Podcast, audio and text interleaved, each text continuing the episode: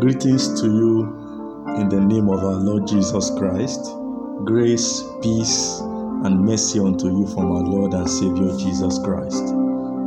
It's my delight once again reaching out to you on this platform with the aim of raising disciples who are conformed to the image and the likeness of Jesus.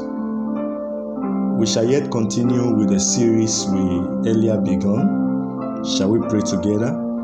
Our Father, we thank you for this exposition. We ask, Lord, that you will open our eyes to yet behold wondrous things out of your word, and you will lead us into real, substantiable experiences with you as we journey in our walk with you. Thank you, Lord. In Jesus' precious name. Amen. The last time, the last series, we started looking at divine concentration for incubation. We started looking at how the Lord intends to sit, to settle upon our lives so as to hatch out His very life and nature out of us.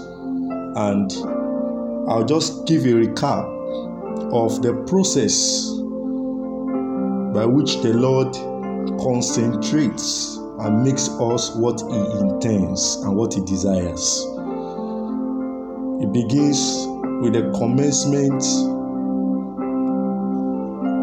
and the call, as highlighted from Mark's Gospel, chapter 3, from verse 13 it commences the process by calling us to separate ourselves from the passions, the pleasures, and the pursuit of vanity and the world's delight. And then it chooses us. As it chooses us, it sees the potential beauty that is concealed within us and it desires to remove all the rubbish or the dross that has covered that beauty. And then when He chooses us, He proceeds to concentrate on our life after we concede to His call, and then we consecrate ourselves, and then He gives the commission. So I did stated that the process involves the commencement, the call, the choice, the concession, the consecration, the concentration, and then the commission. I shall yet proceed to establish the fact that beyond ministry, the Lord prioritizes intimacy with his ministers and with the men he desires to use. The relevance of a man is only sustained and guaranteed when he prioritizes being with the Lord in the secret place of private communion and intense fellowship with Him. Mark's Gospel, chapter 3, verse 13, I will read it again. And he goeth up into a mountain and called unto him whom he would, and they came unto him and he ordained 12 in verse 14 that they should be with him. That's the point of emphasis. That is the priority of the Lord. Intimacy.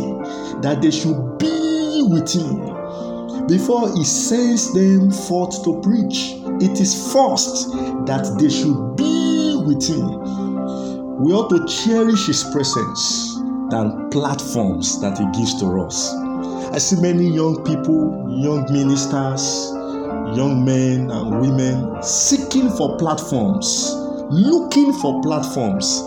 Yet, I want to tell you that beyond platforms, the Lord desires that we cherish His presence, we cherish being with Him, than looking forward for platforms to minister or platforms to operate. That is the strong desire of the Lord. His presence must mean much to you than the platforms He gives to you. we are actually to carry His presence to the platform. That is the essence of waiting, of staying in His presence, in the secret place and the closet of intimacy, so that we can carry His presence to the platform before we minister. So, the priority of a preacher, the priority of even a believer, should therefore not be the place or the platform or the position, but His presence. This is what makes ministry an outflow of the secret place. That is what ministry ought to be actually. Ministry ought to be an outflow of the secret place. This is the secret of great exploits without struggles. Are you seeking to do great exploits for the Lord without struggling? Are you seeking that the Lord will use you to reach your generation without struggling? Then this is the secret. You must treasure the secret place. You must prioritize the secret place. And this was what the Lord emphasized when he brought the 12 unto himself. Look at it in verse 14 again. He ordained 12 for the primary purpose of being with him, that they should be with him. They should have intimacy with him. In fact, Amplified said that they should continue to be with him. That is the essence, that they might be with him that they should be in fellowship constantly with Him. The plan, the intention of the Master is so they will be around Him, so they might know Him, so they might look upon His face, they might behold His glory, and they can go out to reflect the likeness that they will behold. That is the intention of the Lord. That is the priority. And so must it be your priority as well if you desire a ministry that will endure, if you desire a ministry that will last, if you desire a relevance that will last for a generation, you must place priority on the secret place. Not on platforms, not to go and show yourself and announce yourself and publicize yourself like we see all around us. You must treasure the secret place. That is the secret of great men. The secret of great men is the secret place. And that was what the Lord intends when He called the 12. Now, I'm going to take my time again to go through this text and then draw out some vital information that you need to glean from. Verse 13 And he goeth up into a mountain. He goeth up into a mountain. That is a mountain adventure. The Lord will not leave his disciples at the plain or at the valley of the common man. He will not leave them at the plain. He wants them to rise beyond the, the plain, the valley where you see the common man. Have you ever seen a pyramid? Do you notice that the pyramid has the largest base at the bottom and then at the vertex or the top is just pointed? As you rise from the base to the bottom, there's decrease in the size until you get to the point of the tip, the vertex point. And the same thing you need to know that the Lord takes his disciples is making out of the plain and the valley of the common man, the complaining man, the murmuring man, the carnal men, the fleshy men, the worldly men who are only concerned about the worldly pursuit. It takes them and it causes them to rise to the mountain. Look at it, and it goeth up to a mountain. It takes them up to a mountain. And so it is a mountain adventure. He went up a mountain and he took them along with him. Climbing a mountain, of course, you know, requires strength, it requires effort, it requires doggedness, it requires determination.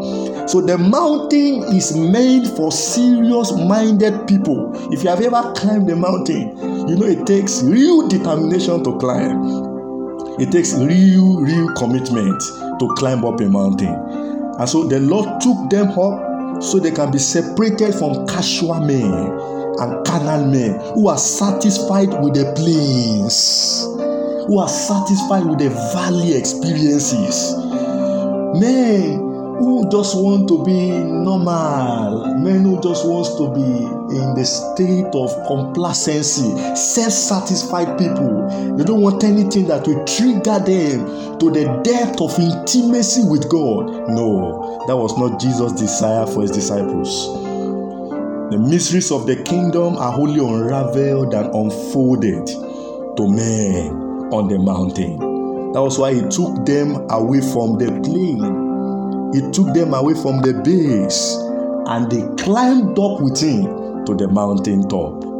Do you desire to see divine miseries of the kingdom unfolded to you? Do you desire to see the deep things of God unraveled to you? Then you must climb up the mountain. You must come up to the mount. You see, there were yet some selected disciples that Jesus took more often to the mountain so that he might concentrate more on them. But before we talk about this special set of disciples, know that the Lord's concentration would only be possible when he secludes and separates these men from the noisiness and the busyness of the world. That was why he took them to the mountain.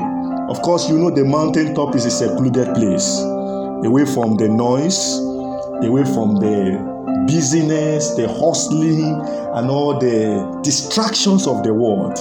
He brought them away from the distractions of the world so that they can be attracted unto Him.